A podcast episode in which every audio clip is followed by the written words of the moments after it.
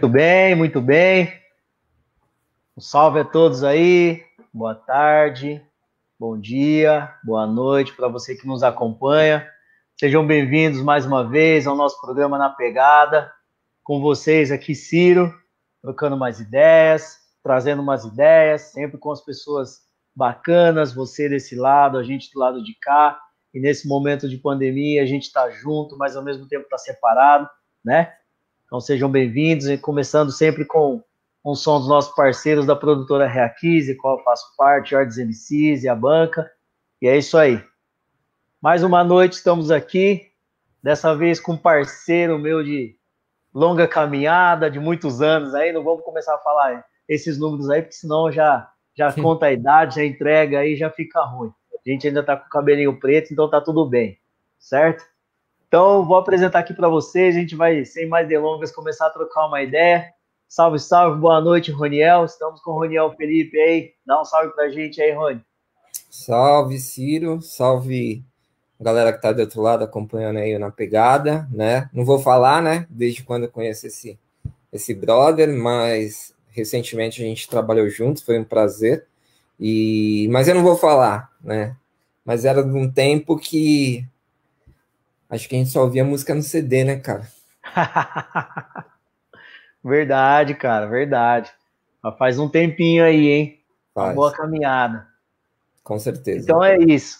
Hoje vamos trocar uma ideia com o Roniel. O Roniel é um cara multitarefas, né? Multitalentoso, faz mil e uma utilidades, um garoto bombril aí. E aí a gente vai ter um prazer de conhecer um pouco dos trabalhos, um pouco da dinâmica, um pouco da história, das ideias desse meu parceiro. Como sempre, como a dinâmica do programa, Roniel, é o seguinte: eu gosto muito de deixar as pessoas falar. Então, eu quero pedir para você falar um pouquinho, se apresentar, falar um pouquinho de você, um breve currículo, umas breves ideias aí. Fica à vontade, segue a rima. A gente fala, hein? Mais que o homem da cobra e a nega do leite juntos. Bom, meu nome é Roniel, Roniel Felipe, eu sou natural de Campinas, né? Cresci aqui num bairro chamado Vila Bela, Vila Castelo Branco, os bairros mais tradicionais da periferia de Campinas, né? Me formei em jornalismo, sou jornalista, sou fotógrafo, Sou escritor, trabalhei por muito tempo para algumas revistas, jornais de São Paulo e fiz bastante coisa também, como repórter, fui repórter de, de jornal, escrevi para revista, de história, da editora Abril. Trabalhei muito tempo na, por um bom tempo na revista Exame, né, de negócios, fotografando e comecei a carreira de escritor em 2007, na verdade, quando eu me formei em jornalismo e fui lançar o livro em 2013, que é o Negro dos Heróis, que fala sobre pessoas pretas e, e a luta contra o racismo aqui de Campinas, né? E depois de mais três livros que eu publiquei, eu comecei a mexer com audiovisual, porque é uma linguagem que ela é muito forte e, e ela é muito precisa na hora de mostrar o que a gente quer dizer para as pessoas. Então, comecei a escrever roteiro e mais recentemente, de 2018 para cá, comecei a produzir os meus próprios filmes e estamos produzindo aí, fazendo a coisa acontecer. Legal, legal. É uma caminhada interessante aí, hein? Inclusive, depois a gente vai bater um papo mais detalhado em cada uma dessas, dessas facetas, dessas suas habilidades aí que você desenvolveu ao longo do tempo. Mas vamos começar por aqui. Você começou falando um pouco da sua caminhada, da sua formação, né? Que é muito importante, o estudo é muito importante porque nos leva além daquele lugar que a gente poderia estar sem ele. Uhum. Quero ouvir de você, Rony, a seguinte situação. Como que você se vê, como que é um jovem negro na universidade, sabendo que a universidade é um espaço de produção teórica, né, espaço acadêmico, de produção prática e teórica, porém é um espaço estrutural do racismo, que mantém essa estrutura racista no cotidiano dela. Qual que é a sua opinião? Como que é um jovem negro se formando na universidade com essa, com essa toda essa questão aí? Cara, é, eu sou de um tempo, nós somos de um tempo que não existia cotas, né? E é, a minha trajetória, eu sempre estudei em colégio público e tive a oportunidade de fazer o cursinho Herbert de Souza, que me ajudou pra caramba, né? Cursinho popular, né? Que me deu um empurrão para eu abrir os olhos para o estudo, falar, cara, você pode fazer um Unicamp. Tanto que eu fui para o Unicamp, passei na segunda chamada, acho que duas vezes, faz tanto tempo que eu nem me lembro, e mas eu nunca consegui fazer o curso que eu queria, que era História, né? E em 2000 e eu nem lembro que ano foi, eu fui fazer um, eu conheci uma galera em São Paulo. Quando eu comecei para São Paulo, andar com a galera do movimento negro, né, de São Paulo, as pessoas que curtiam os bailes blacks, né, os saudosos bailes blacks de São Paulo. É, eu conheci um pessoal de uma ONG chamada Afrobras, né, que hoje é a Faculdade Zumbi dos Palmares. E eles falaram: olha, a gente tem um, um convênio com uma faculdade de Piracicaba, e se você conseguir passar bem no vestibular, a gente né, consegue uma bolsa para você. Eu falei, pô, sempre gostei de escrever, né, eu já estava com, com, indo muito bem em redações, né, e aí eu acabei indo para a Unimap fazer é, um ano de, de, jornalismo, mas as coisas não deram certo, eu não consegui a bolsa, e aí eu fiquei né, sem pai nem mãe, né, e ali nós éramos, acho que dois ou três alunos negros, né, numa classe de 100. Nossa. Depois eu vim para a PUC e consegui bolsa na PUC, fui bolsista, e a mesma coisa. Nós começamos numa classe de 110 e tinha, a gente era 10% da classe. Quando o curso acabou, nós éramos muito poucos. Então, por você estar estudando numa universidade particular, de pessoas é, Cambuí, é, Taquaral, né? Porque é um curso que ou você passa numa, numa universidade federal, estadual e, e vai para fora, ou você estuda nas universidades clássicas, né? Como a Casper Libero. São universidades muito boas, mas são uhum. universidades caras e, obviamente, tem muita pouca gente preta. Então, houve momentos de, de, de embate, né? De, porque é um embate natural, né? Você defende o seu, e eu lembro muito da dificuldade, porque eu, eu fiz amigos para a vida, amigos ricaços, assim, sabe? Podre, você vai na casa do cara jogar videogame, sabe? caralho. E, uhum. Mas isso nunca me subiu a, a cabeça também. E aí é, havia essas, essas diferenças, né? De você, é. de uma mina chegar assim, ah, você não é preto, você é moreninho, sabe? Aí eu uhum. falo assim, Fiota, se eu tivesse lá no, no, um sinal vendendo bala para o senhor, ia ser preto ou ia ser moreninho? Aí acabou. Né? Então, cara, era, era poucas ideias, né? Sim. aí você vai se formando, você vai. Óbvio, é, é, existe é, essas diferenças, mas a gente tenta conviver. Mas como a gente vive num país, em uma cidade que, que existe esse racismo, é inevitável, é inevitável, num ambiente como esse, não rolar um embate. Então, vez ou outra, rolava um embate e foi muito bom, porque eu aprendi bastante e também me deu é, respaldo para fazer escolhas, né? Então, na literatura. Uhum. Primeiro trabalho tem que ser um trabalho voltado para as pessoas negras, a princípio. Então, foi bem legal. Mas, no geral, não é fácil, né? Porque Imagina. você vive a vida de bolsista. Então, muitas vezes você chega na sua casa, você está com vontade de comer alguma coisa, cara. Não vou falar que eu passei fome, mas você não poderia Sim. comprar algo, né? Porque, tipo, você tem que ir, você não sabe se você vai ter a bolsa. E sem a bolsa, é. você volta pra rua, né? Nossa. Então, bem complicado, né? Então, imagino. Na época, minha mãe ainda era viva, não podia sair de Campinas por causa da doença dela, então não dava para meter o louco, vou estudar na Unesp, não dava. Sim. Então tinha essa responsa e mas no final deu tudo certo. É. No final a gente vai se adaptando, vai se moldando e consegue fazer, né? Manda ver. É, é sempre assim. E aí, ainda sobre essa ideia, sobre a sua formação, jornalista é um, um, uma profissão tanto complexa, né? E complexa em todos os sentidos. Complexa porque todo mundo vê, mas ninguém entende. Complexa porque todo mundo acaba conhecendo, mas ninguém sabe, conhece, mas não conhece. E aí, hoje em dia, então, é que a coisa degringolou, né? Porque hoje em dia todo mundo é metido a jornalista, metido a dar o furo jornalístico e soltar a matéria primeiro. Fala para mim, assim, do seu ponto de vista, como que é essa parada de jornalismo, ser um jornalista em tempos de redes sociais? Essa confusão toda aí. Cara, é... as coisas mudaram, né? A gente nunca consumiu tanta informação. A gente é bombardeado por informação. E agora, em tempos de Covid, que está todo mundo em casa, a informação para tudo que é lado, né? É, quando a, a, com a chegada da internet, né, a gente viu o jornalismo, é, o jornalismo clássico, né, que não se preparou para o boom da internet. A gente passou também por uma crise editorial mundial, então as grandes editoras brasileiras começaram a, a ter problemas, a fechar, a, a enfim. É, e, e, nesse meio tempo, a gente passou a fazer do jornalismo muito clickbait, né? Aquela matéria que você escreve alguma coisa, né? Para a pessoa clicar, porque quando ela clica, você está ganhando uma grana. Então, essa questão editorial, de você defender uma linha, ela acabou meio que se perdendo. Óbvio, ainda existe muita gente fazendo jornalismo bom, né, no Brasil todo, e, e é importante se voltar também para a questão do jornalismo comunitário, sabe? Porque assim, uhum.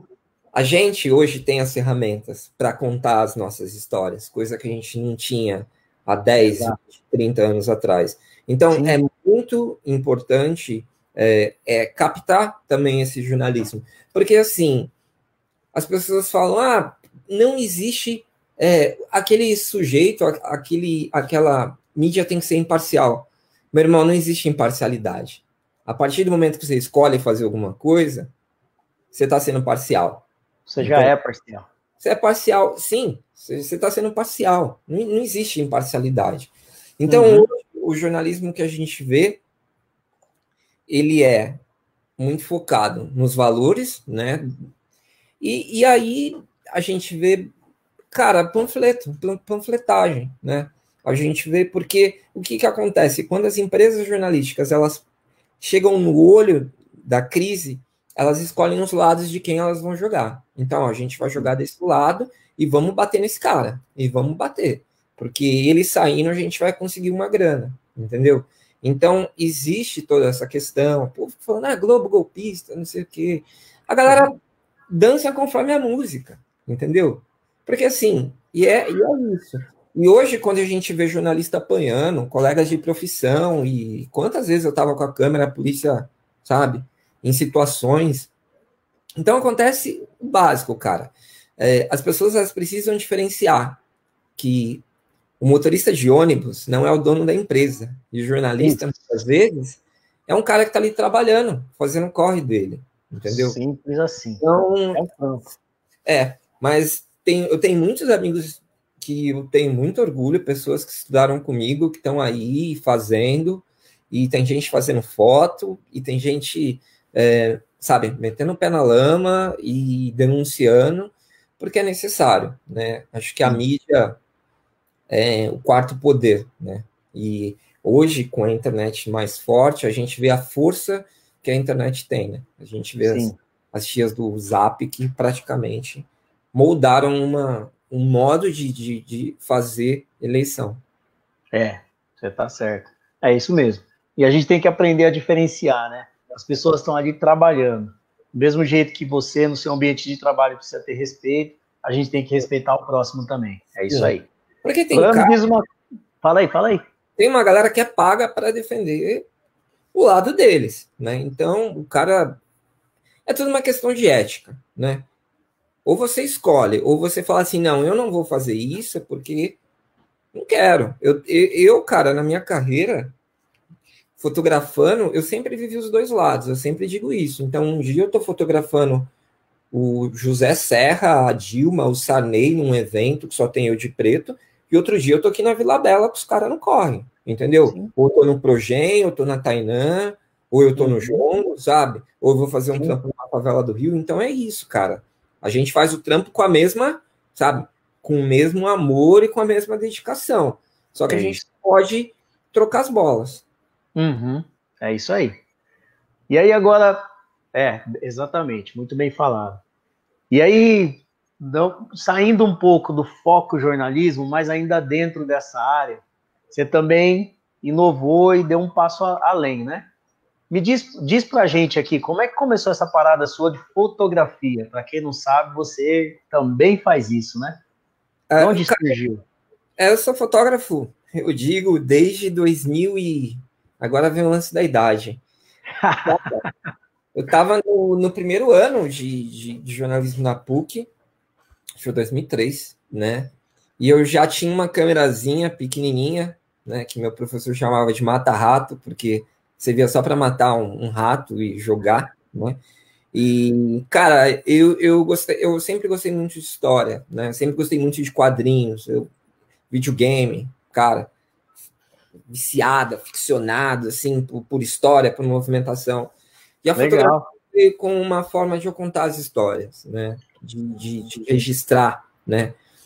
E primeiro, comprei a primeira câmera em 2000 e está aqui comigo até hoje, foi em 2007, né? 2007, uhum. a primeira câmera.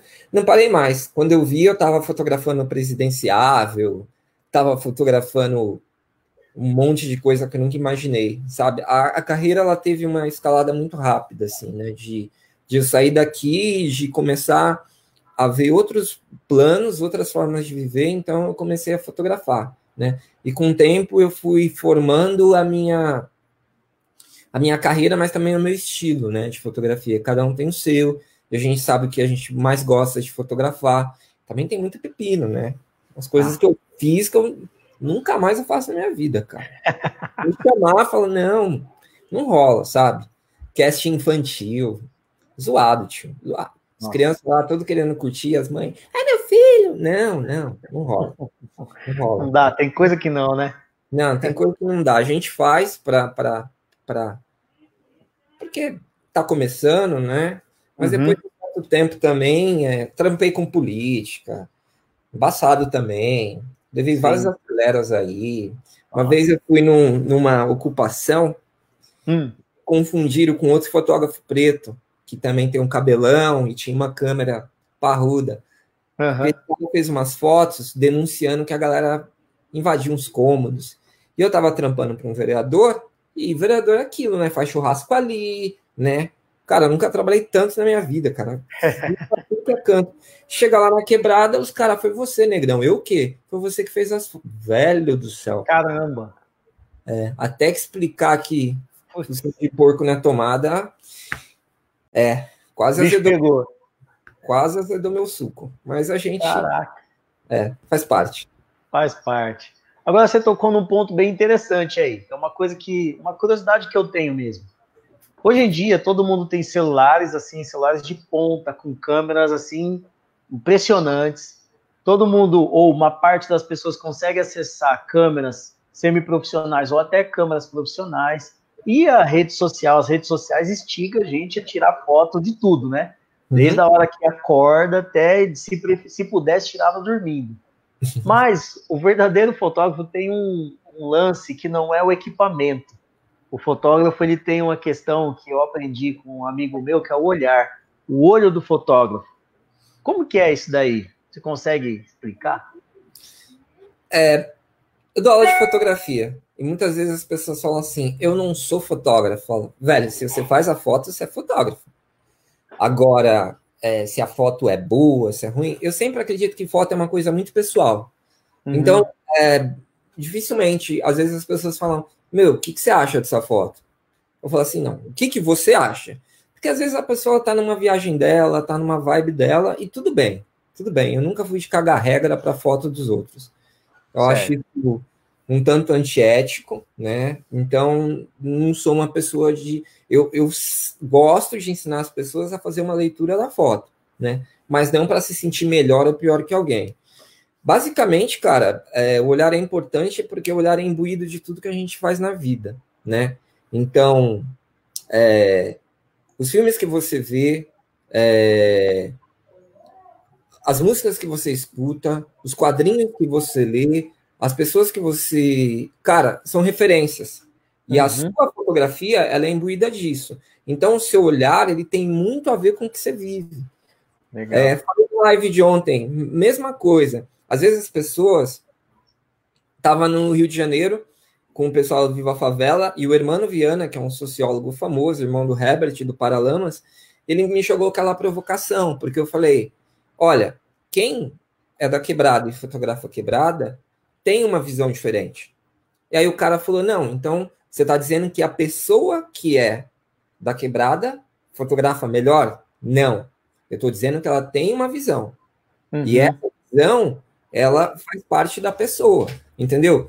Entendi. Uma coisa é você chamar um cara que vive numa ocupação para fazer as fotos, e outra coisa é uhum. é chamar uma pessoa que nunca sabe, pisou é, ali.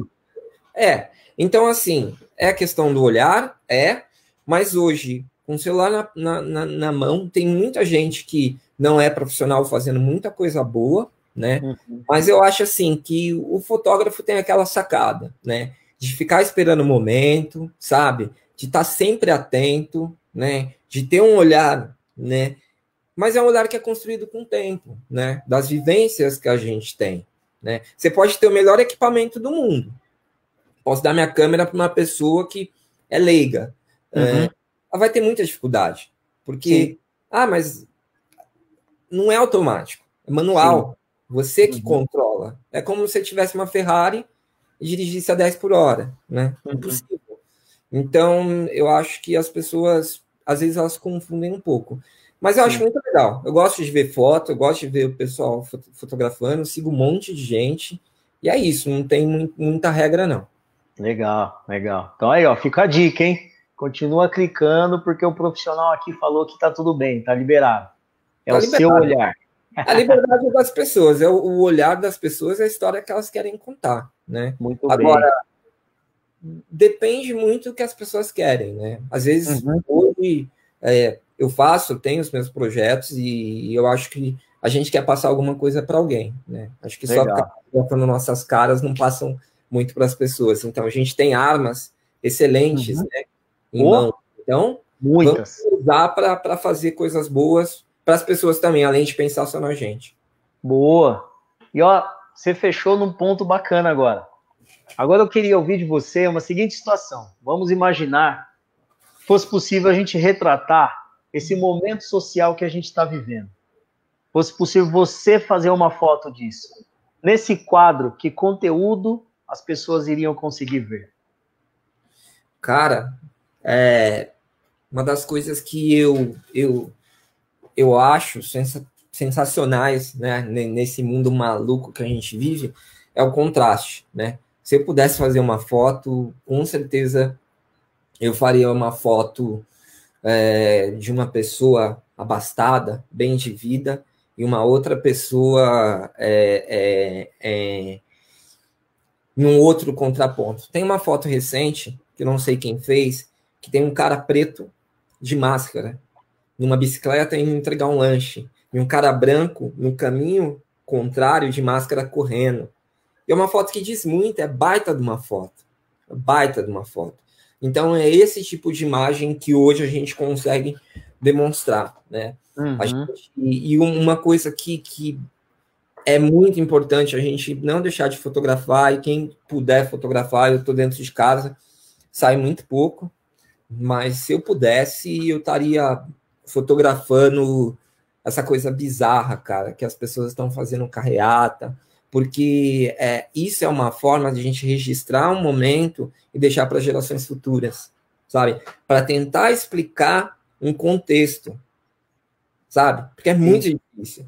Se a gente olhar daqui, se a gente fazer uma projeção futura, daqui 10, 15 anos, como a gente vai explicar que pessoas estão abrindo caixões em velório, né? Porque alguém disse para elas que os, as pessoas não estão sendo enterradas.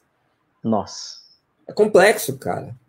Então, a fotografia, como, como arte, o cinema, a literatura, tem é, é, essa função. E a gente que produz arte tem essa função também, ética e moral, de registrar o momento. Né? Então, Sim. a história está acontecendo. Né? É. Quando, você, quando eu vou no supermercado, clico uma tiazinha de máscara, né? Comprando um sabonete, sabe?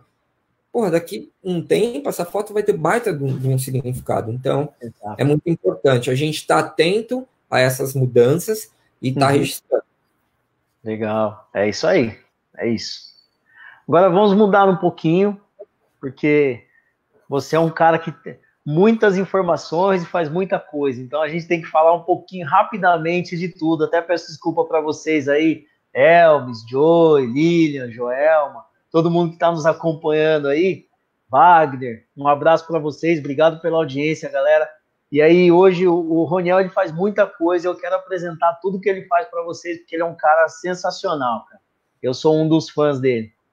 E aí, Rony, é o seguinte, agora vindo para cá, uma outra, uma outra área que você também atua e desempenha muito bem. A leitura e a literatura. A gente sabe que nosso povo brasileiro, em geral, não tem o hábito da leitura, né? Então, tem os estudos que dizem que nós lemos, em média, dois livros por ano. É uma coisa, assim, muito pouca, enquanto outros países leem sete, nove, às vezes até muito mais de onze livros por ano. Mesmo assim, você é um cara que, super esforçado, foi lá, pegou a ideia e escreveu quatro livros. E aí, nesse universo complexo, como que é isso, assim? Escrever quatro livros. Por quê? Cara, é... eu, eu, digo que eu dei muita sorte. Quando eu estava lá atrás, no, no, último ano da faculdade, eu tive na Tainã com TC, mestre TC, e ele começou a me falar de uma mulher. Falou, teve uma mulher que pegou Campinas, chegou aqui em 66, não podia passar preto no lugar, eu falava assim, não vai passar preto? Só não vai passar como eu vou fazer piquenique. E eu comecei a ficar fascinado por essas histórias, né? E aí eu falei, eu tenho que contar essa história, cara. É baita de uma história, né? Eu nunca tinha escutado. E nasceu a ideia de Negros Heróis, né? Que foi lançado em 2013, já está na terceira edição e continua indo para fora do Brasil e gente me escreve chorando porque lembrou da avó e tem gente que as pessoas se impressionam, né? Como a gente fez com a herança, né? Que quando vê que Campinas, tipo, na década de 60, vivia um apartheid que negro não, negro não podia andar em certos pontos, né? Então, acho que a literatura, esse primeiro momento, eu imbuído do jornalismo, né? No sangue, né? Uhum. Ela, ela é importante para mostrar, contar histórias. Então, assim, seria uma forma de eu é, é, expressar e fazer algo pelas pessoas, né? A gente que é que é negro, a gente que trabalha com arte, muitas vezes a gente se cobra para deixar um legado, né? E eu sempre digo que a, a, a arte é maior que todos nós. Então a música é, é superior, porque, cara, a gente passa, né? Esses dias eu estava vendo uns vídeos do Michael Jackson. Cara, é fantástico. O cara morreu, mas, tipo, é para sempre, cara. É para sempre. Entendeu? Eterno. Eterno. Então, é, a literatura, ela chegou nesse momento. De falar assim, olha, você pode fazer alguma coisa pelas pessoas. Não só por você, para saciar o seu ego, né, de, de escritor, porque é necessário, a gente tem que ter essa gana de contar histórias. E nasceu Negros Heróis. Só que depois de um tempo, é, uma outra coisa que eu falo muito para as pessoas pretas que, que trabalham com, com arte é: meu, você pode fazer seu corre como ativista, mas não se foca apenas nisso. Porque uhum. você fica delimitado, né? Sim. Ah, Roniel do Negros Heróis, Roniel do Negros Heróis. Não, eu sou Roniel do Contos Primários, do Coisas que Nunca Contei, sabe? Eu sou o Roniel do, do Doce Beijo do Caboclo Cramunhão. Então, acho que a gente é múltiplo, a gente pode uhum fazer outras coisas. Que nem o, o Contos Primários, ele tem um conto pequeno que fala sobre racismo. O, o, com, o Coisas que Nunca Contei também. Então a gente não precisa sempre se esquivar das questões, mas também a gente não precisa sempre abraçar, porque a gente é múltiplo, né? Não é porque alguém falou que, tipo, ah, preto só pode falar disso, não, você pode falar do que você quiser. Né? Uhum. E a gente tem essa capacidade. Então, a literatura é isso, cara, é, é escrever é contar histórias, é, é contextualizar o mundo que a gente vive, né? Então, uhum. sempre escrevendo, fiz dois microcontos para um concurso de Itaú, parceria com atriz, vídeo poesia, sabe? Acho que a gente tem que deixar uma coisa para as pessoas, porque Exato. é isso, cara. Passou, já era. Quais livros que você escreveu? Fala pra gente aí. Cara, eu vou pegar aqui, mas acho que vai ficar um pouquinho ruim para ver por causa da luz. Uhum. Tenho... Deixa eu pegar aqui. Bom, o primeiro, que é, é, o mais. Essa é a primeira edição do Negros Heróis, Sim. Histórias que estão no gibi. Né? É um livro que fala basicamente da dona Laudelina, que é uma mulher negra que chegou aqui em 66. Ela foi fundadora né, do Sindicato das Empregadas das Domésticas. E é uma mulher, cara, que tem uma história. É, é surreal. Surreal. É surreal, cara, essa é a palavra. É, é uma coisa assim de dela chegar aqui em Campinas e bater de frente, e arranjar treta e de ser presa e de nunca e a, a história dela é formada, né, pela pelo racismo.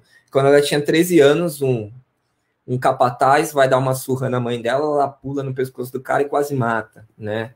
E então é muito legal a história dela. E a segunda parte é do TC, né? Que a gente conhece uhum. bem. Sim. Lumumba, mestre Lumumba, jovens que na década de 70, na década de 60, em plena ditadura militar, tiveram a, a ideia de falar sobre um movimento negro, né? Nem existia movimento negro, o MNU é de 78. Então, de certa forma, essa galera do Grupo Evolução, que saiu pelo Brasil debatendo, batucando, e batucando onde preto não podia batucar, onde preto não podia passar, deu uma certa empurrão para a criação do movimento negro, né, de 78. E aí eu tenho o segundo, que é o Contos Primários de um Mundo Ordinário, né, que é uma obra que foi o Junião, que é, que é daqui de Campinas, um grande ilustrador, é, fez as, a, as artes, né, e o último, que é o, As Coisas Que Nunca Contei, mas por sorte fotografei. Uhum. Eu tenho um livro que foi feito em parceria com o Progen, né, que é a ONG aqui, que é o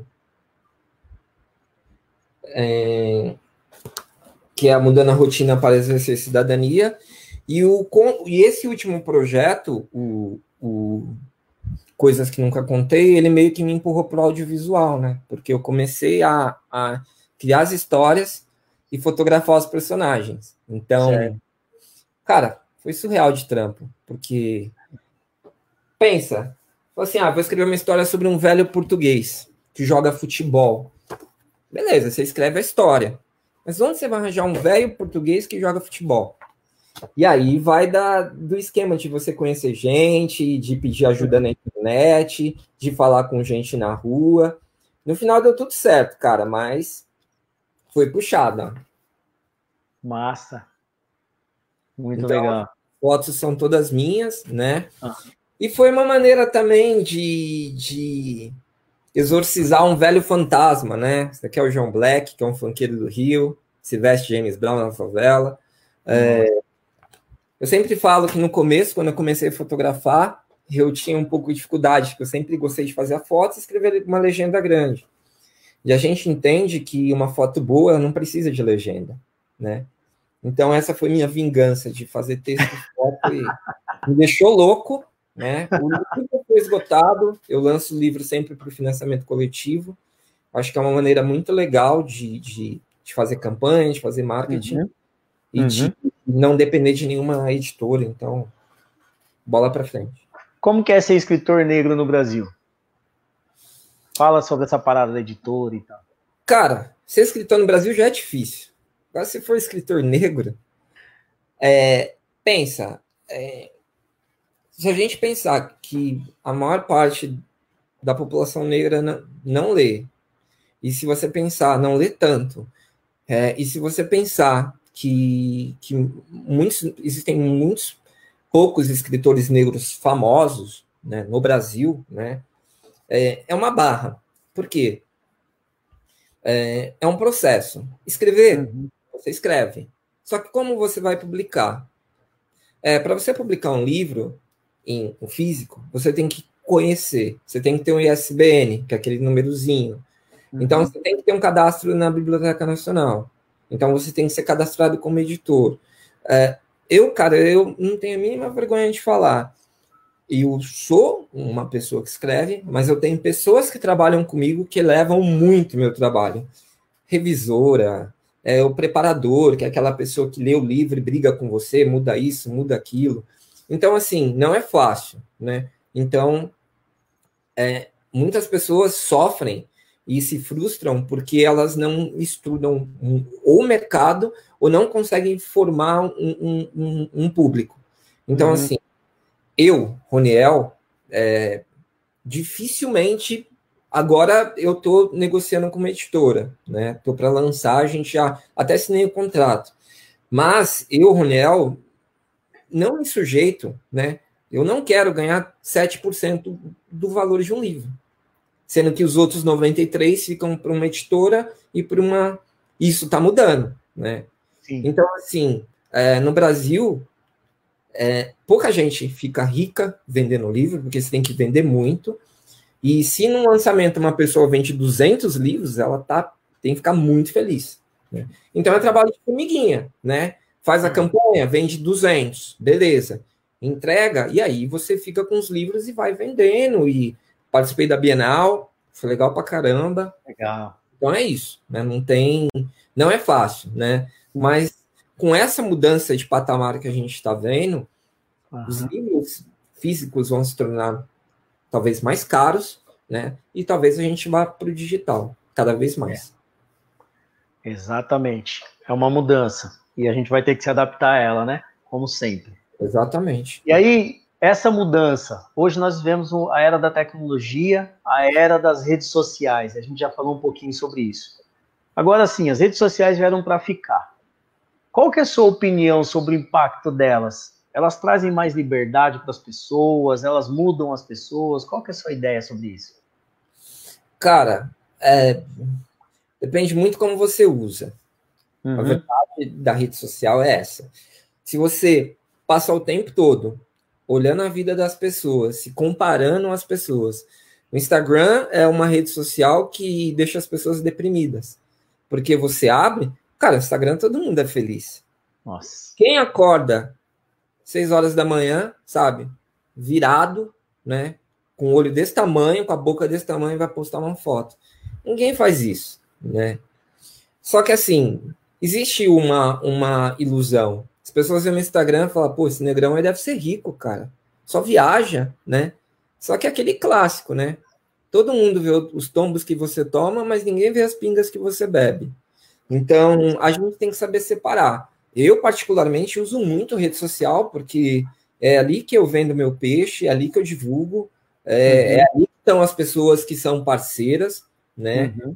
Mas rede social veio para ficar, né? A gente tem Facebook aí, é, de anos, de tempos em tempos, a gente diz, na, na linguagem da internet, tem sempre uma empresa que domina. Então, a gente teve o Yahoo, o Yahoo a AOL lá atrás e agora é o Facebook. Porque você vai para tá alguns denunciando países, a idade, hein? Sim, você vai para alguns países e as pessoas falam: eu não vou entrar na internet, eu vou entrar no Facebook. Então, o Facebook ele é a internet para muitas pessoas. Isso é horrível. A internet está aí, cara. Você não precisa ficar no Facebook para saber das coisas. Então, eu acho elas necessárias, super importantes. Eu gosto muito de fórum, eu gosto muito de ler, eu gosto muito de trocar ideia. É um lugar amplo, mas as redes sociais, elas abriram um buraco de um inferno, né? Elas, elas deram forças para as pessoas, né? Falarem aquilo que elas pensam. E, e assim, eu sou super é, é, é, adepto da liberdade, da pessoa falar que é fala, fala, entendeu? Uhum. Mas tudo tem limite. Tudo Sim. tem limite. E a gente, existe leis, né? Então, assim, é complicado, mas não tem como, cara. Não tem como. Hoje, né? A gente tá com o celular na mão, tá no Facebook, tá no Instagram, e quem fica de fora dificilmente vai conseguir vender. Se você é fotógrafo e não tem uma, um, um site para mostrar seu trabalho, sabe? Acabou. Então, é, é necessário, é legal, mas existe um lado ruim, como tudo na vida, né? E hoje a gente vê muito ódio, muito racismo, sabe? Uhum. A gente vê as coisas que a gente que o cara não fala pra gente na cara, porque se ele falasse seriam é. outros pontos. Então as pessoas é. usam a internet para se esconder. Mas é isso, tem de tudo. Acho que sabendo usar, né, e buscar coisas, a gente consegue ter uma vida um pouco melhor. É, falou tudo, verdade. Agora vamos dar uma mudadinha aqui de novo, né? Agora eu acho que eu estou seguindo meio que uma trajetória porque isso foi foi seguindo a linha do tempo da sua dinâmica de trabalho, né? E os novos trabalhos, as novas possibilidades. E aí, de repente, a gente se vê com o Roniel agora agregando jornalismo, conhecimento e experiência da fotografia, com as escritas, e de repente, pá, vem a cena da produção de filmes. E aí, como é que, que começou isso para você? Como eu disse, é, eu sempre gostei de cinema, cara. Sempre gostei de história, sempre gostei de. Eu acho que o cinema é, ele junta, a, como você disse, a fotografia, né? A escrita, né? E, e, a, e a, essa vontade da gente fazer acontecer as coisas que a gente acredita. Com o projeto do o, é, até lembrando, esquecendo o nome do livro, é, as coisas que nunca contei, mas por sorte fotografei, eu comecei a produzir pequenos teasers dos contos. Uhum. Então, fui lá para a favela fotografar o João Black, no Rio de Janeiro, no Morro do Arará. Fiz as fotos com ele, né? Ele vestido de James Brown, galinha passando, moto, aquela loucura, ele todo na é. estuca, negrão. Levei uma coroa para ele. Porra, ele se apaixonou, sabe? Coisa Massa. linda. Então, é, e eu fiz um vídeo, né? Um vídeo dele e o James Brown dançando. E, e foi uma maneira de falar: caramba, essa narrativa é muito forte, né? Uhum. Então, lá atrás eu já pensava em fazer, mas eu precisava de equipamento, né? Então, com o tempo, hoje você consegue filmar com, com, com um telefone, os equipamentos estão cada vez mais acessíveis, né? Sim, não é barato, obviamente, ah. a gente vive no Brasil, mas hoje a, a tecnologia ela está evoluindo de uma maneira que a gente tem essas ferramentas. Então, nós, como pessoas pretas, minorias, seja quem for, a gente tem que ser é, as pessoas que vão contar as nossas histórias, né? Então eu penso muito nisso, né? Porque assim, foi o que eu te disse no começo do papo. Óbvio, pode vir uma outra pessoa. Série da Marielle. É o Padilha que vai dirigir. E a galera ficou revoltada. Porque alguém falou assim: oh, nós não temos diretores como o Spike Lee ou uma Ava Dunaway. Cara, a gente tem. Tem gente preta. A gente Sim. precisa de oportunidade, né? E tem gente muito boa. Então, o cinema vem nesse sentido, né? Uhum.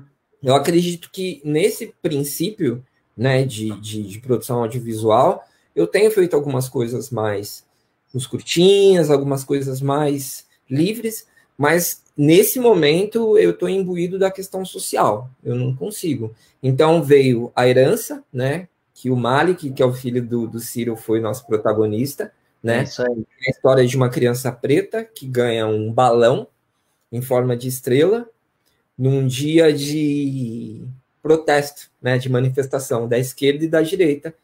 E essa criança se vê sozinha numa praça cercado de pessoas brancas, numa praça que negros eram enforcados, né, em público.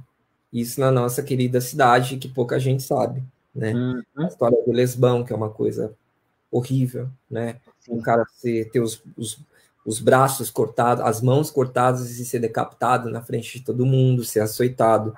Então, a gente tem que trazer essa, essa discussão, né? É super importante. E o projeto maior que, que de cinema, que agora, por causa da Covid, está parado, é o Era Uma Vez Após a Cura, que fala sobre homens negros, gays, e em relação com a, a igreja evangélica, né? Então, é a história de um cara que se chama Fábio, que é negro, gay, evangélico e curado, que vai para São Paulo participar da Marcha para Jesus, mas a vida coloca ele num caminho completamente diferente. Uhum. E esse trabalho, ele tem uma questão documental, porque essa é a parte ficcional, e a questão documental é quando eu trago uma pastora lésbica de uma igreja chamada Cidade Refúgio, que é uma igreja que faz uso da teologia. É, é uma teologia que aceita todas as pessoas. Então, se é preto, entra, se é gay, entra, se é trans, entra. Para eles, é. Jesus é um cara legal e aceita todo mundo. Uhum. Teologia inclusiva, né?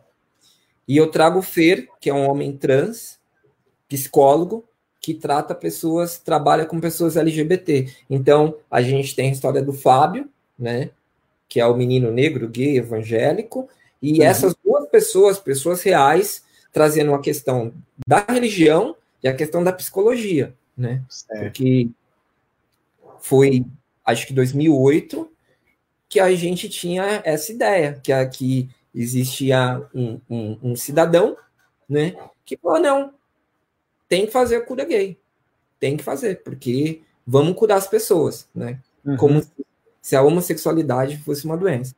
Então, é, é, esse tipo de, pelo menos a princípio, nesse momento que eu estou produzindo, eu gosto de fazer produções desse tipo, porque eu acho que elas são importantes. Uhum. Porque são projetos que a gente pode passar na quebrada, sabe?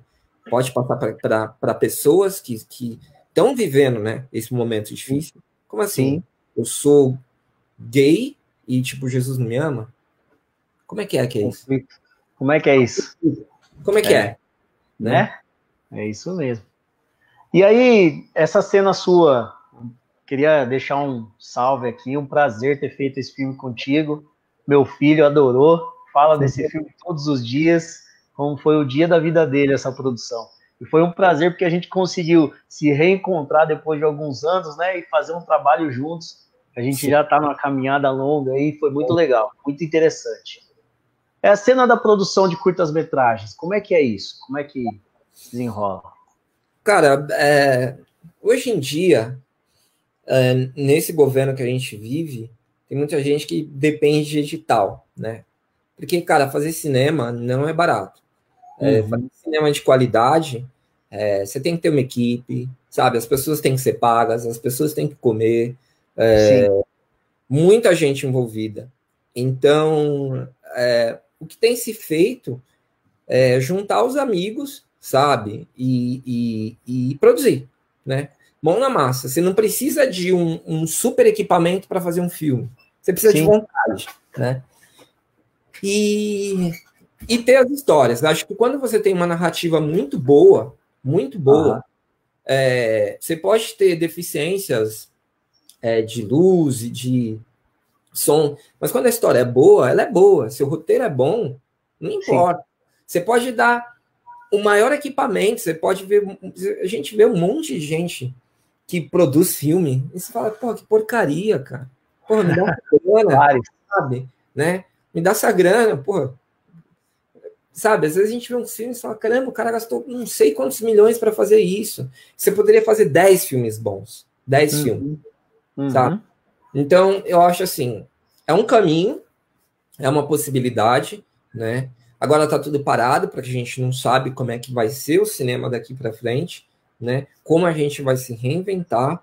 Então, mas as pessoas estão produzindo, então agora a galera está produzindo de casa, está criando um filme. Então, acho que assim, a criatividade do, do ser humano é, é, é muito louco, né? É. Mesmo o humano que, que constrói coisas maravilhosas, ele consegue ser baixo, né? ele consegue ser vil, ele pode Sim. ser cruel. Então, é o que eu sempre falo, a arte sobrepõe, se sobrepõe ao ser humano. Então, a cena está forte, é, infelizmente, com esse novo governo, é, alguns festivais é, foram cancelados. O cinema em si brasileiro não tem é, grande apoio, né? Sim. Tá tudo parado no cinema brasileiro, né? Então aí a gente vê essas pequenas produções que surpreendem e a galera vai muito no, sabe? Faça você mesmo, né? É. Ou vocês tá fazem muito isso, né?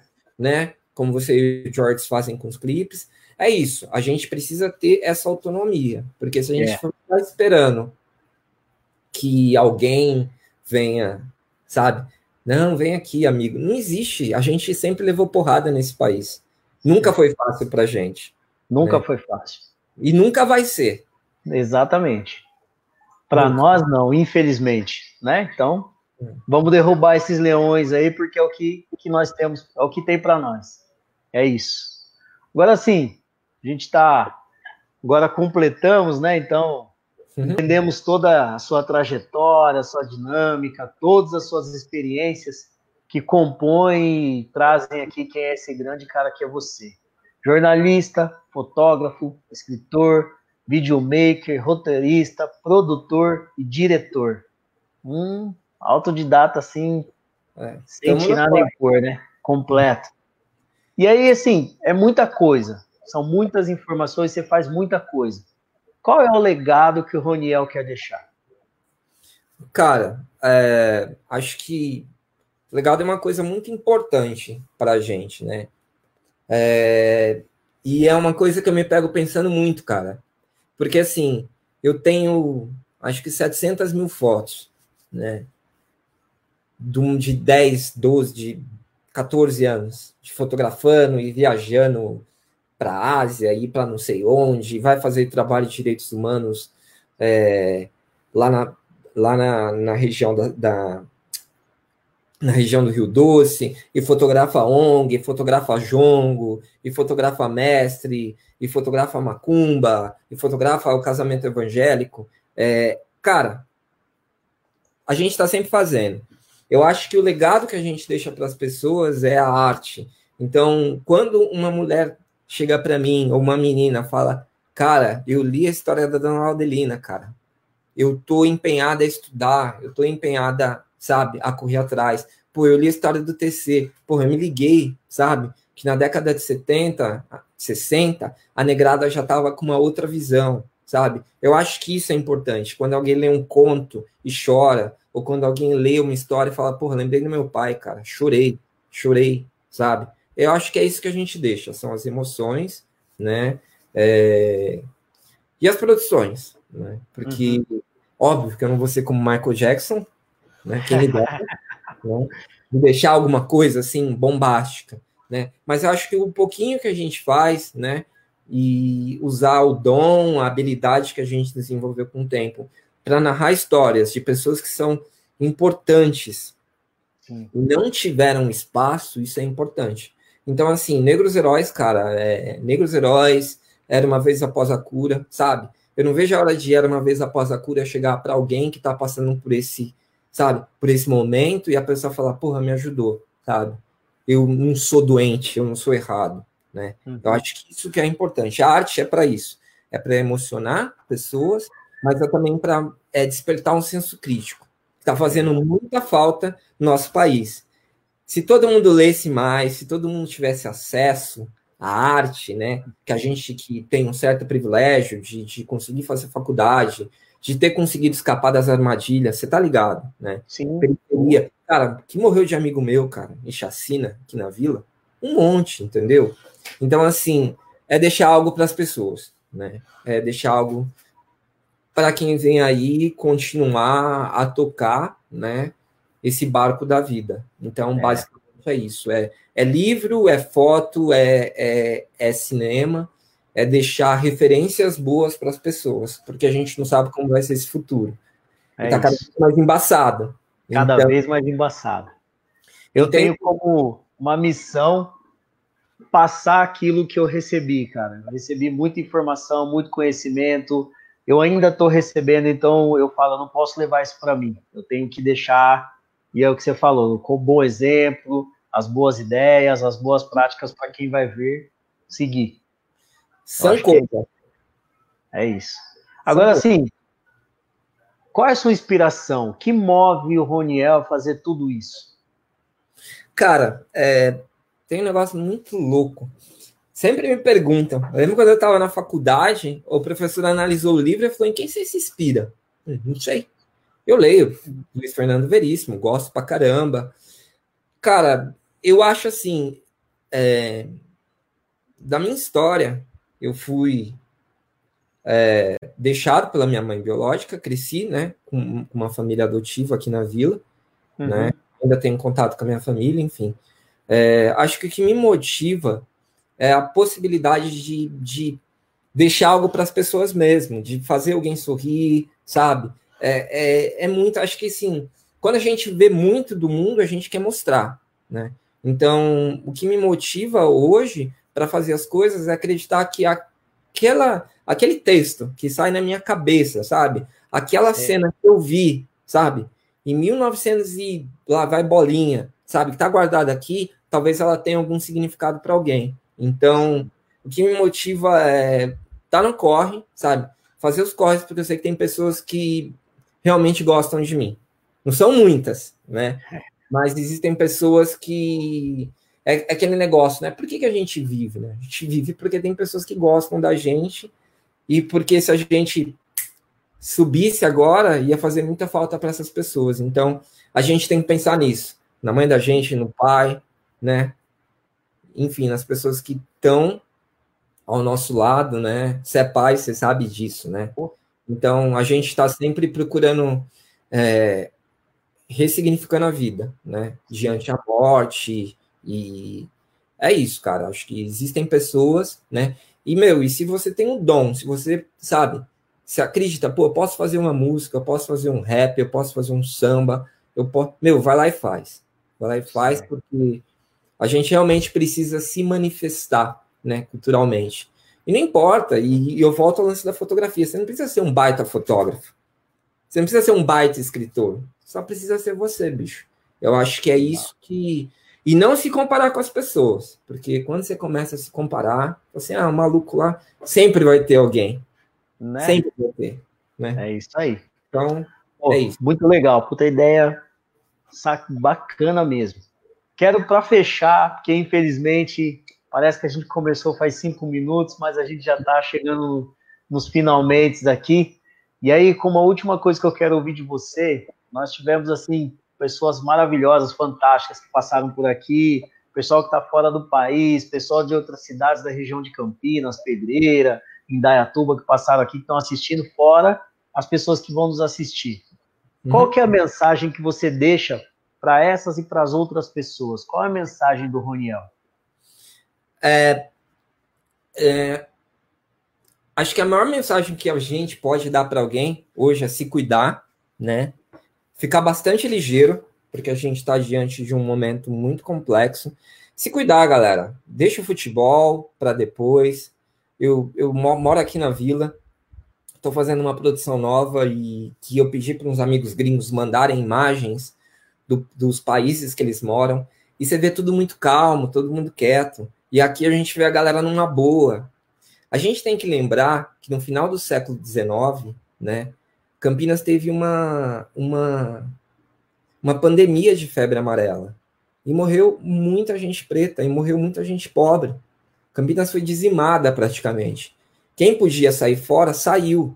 Então a gente tem que aprender com esses, com, com a história. A gente tem que olhar para trás e falar, mano, cara, se eu morrer hoje, se eu ficar doente, se eu empacotar, é melhor para os caras, porque eles não vão precisar pagar seguro, não vão pagar aposentadoria entendeu? E a galera tá aí no oba-oba, né? No, porra, tá, tá firmão, vamos que vamos, não é comigo. Velho, não é, sabe? Tem gente morrendo. Isso. E não caiam nessa de, ah, tem que salvar a economia. Não tem, velho. O Brasil tem dinheiro, sabe? Se vira, se endivida, imprime dinheiro, sim. A gente está diante de uma recessão enorme. Então, assim, ou você entende que, tipo, a sua vida é preciosa sabe? E que defunto não, não, não trabalha, né? Até onde a gente sabe, né? E não movimenta a economia. Então não cai nessa, não, de tipo, ah, tem que salvar a economia. Tem nada, sabe? Os caras estão mamando lá há mil, mil anos. As famílias que, que comandam o Brasil são as famílias que comandam o Brasil desde sempre. E você é. vai se colocar, sabe? Sabe? E você vai bater as botas como o preto que usa bota e é jogado na linha de frente na Guerra do Paraguai para morrer? Não, é vacilo. Então, assim, se liga, sabe? Se liguem, porque o barato tá louco. É, a Covid é séria, tem muita gente morrendo, né? Então, assim, se puderem ficar em casa, não é todo mundo tem esse privilégio, obviamente. As pessoas, pai de família, às vezes trampa, entregando, entregando, fazendo entrega, né? Mas assim, uhum. Quem pode, quem pode, quem tem opção, meu, fique em casa. Fique em casa porque a gente precisa de pessoas para para sobreviver e para seguir, né? Porque assim, a doença começou na nos bairros ricos e tá chegando matando na periferia. Exato. Sabe? E tipo, é igual lá atrás, né? Vem o europeu, né? Todo bonitão, entrega, né? E foi assim que eles fizeram com a África, foi assim que eles fizeram com o Brasil, né? Então, assim, é parasita. O cara chega, né? E é isso. Então, acho que não, não, não comprar esse barulho e, e estudar e fazer as coisas que a gente faz, porque a gente é muito capaz, né? É e que me deixa a coisa que mais me motiva também é alguém falar assim, cara, você não consegue fazer isso. Ah, eu consigo. De um jeito ou desafio.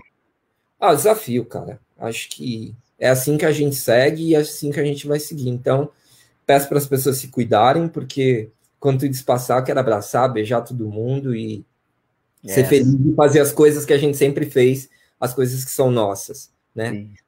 O nosso jongo, o nosso samba, a nossa capoeira, o nosso rap, né? As coisas que são características nossas, a nossa alegria e a nossa força, né? Então, esse é o recado que eu dou para todo mundo aí. Queria agradecer aos amigos, né, que colaram, que estão assistindo a live. É isso. Queria te agradecer o espaço também, oh, né?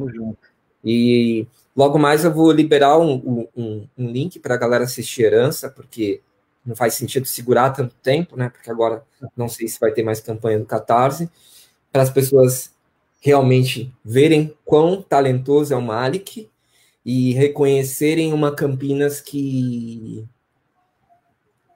que acabou, né, de que uhum. é racista e também essa provocação, né?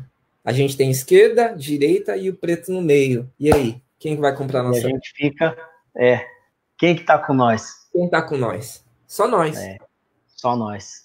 Nós por nós. Daniel, tô deixando aqui pra galera, aqui ó, pessoal. Opa. Site do Roniel. Sei que muita gente ficou super interessada, muitas perguntas aí querendo saber onde encontra os livros, quais os títulos dos filmes. Então procura lá nesse site aí, ó, aqui na telinha de vocês, bem legal.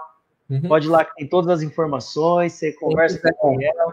Quem quiser trocar ideia, Ronel Felipe, estou no Facebook, Instagram. A gente troca uma ideia, eu falo dos livros, eu falo dos projetos, vai ser um prazer trocar. É o que a gente tem hoje, né?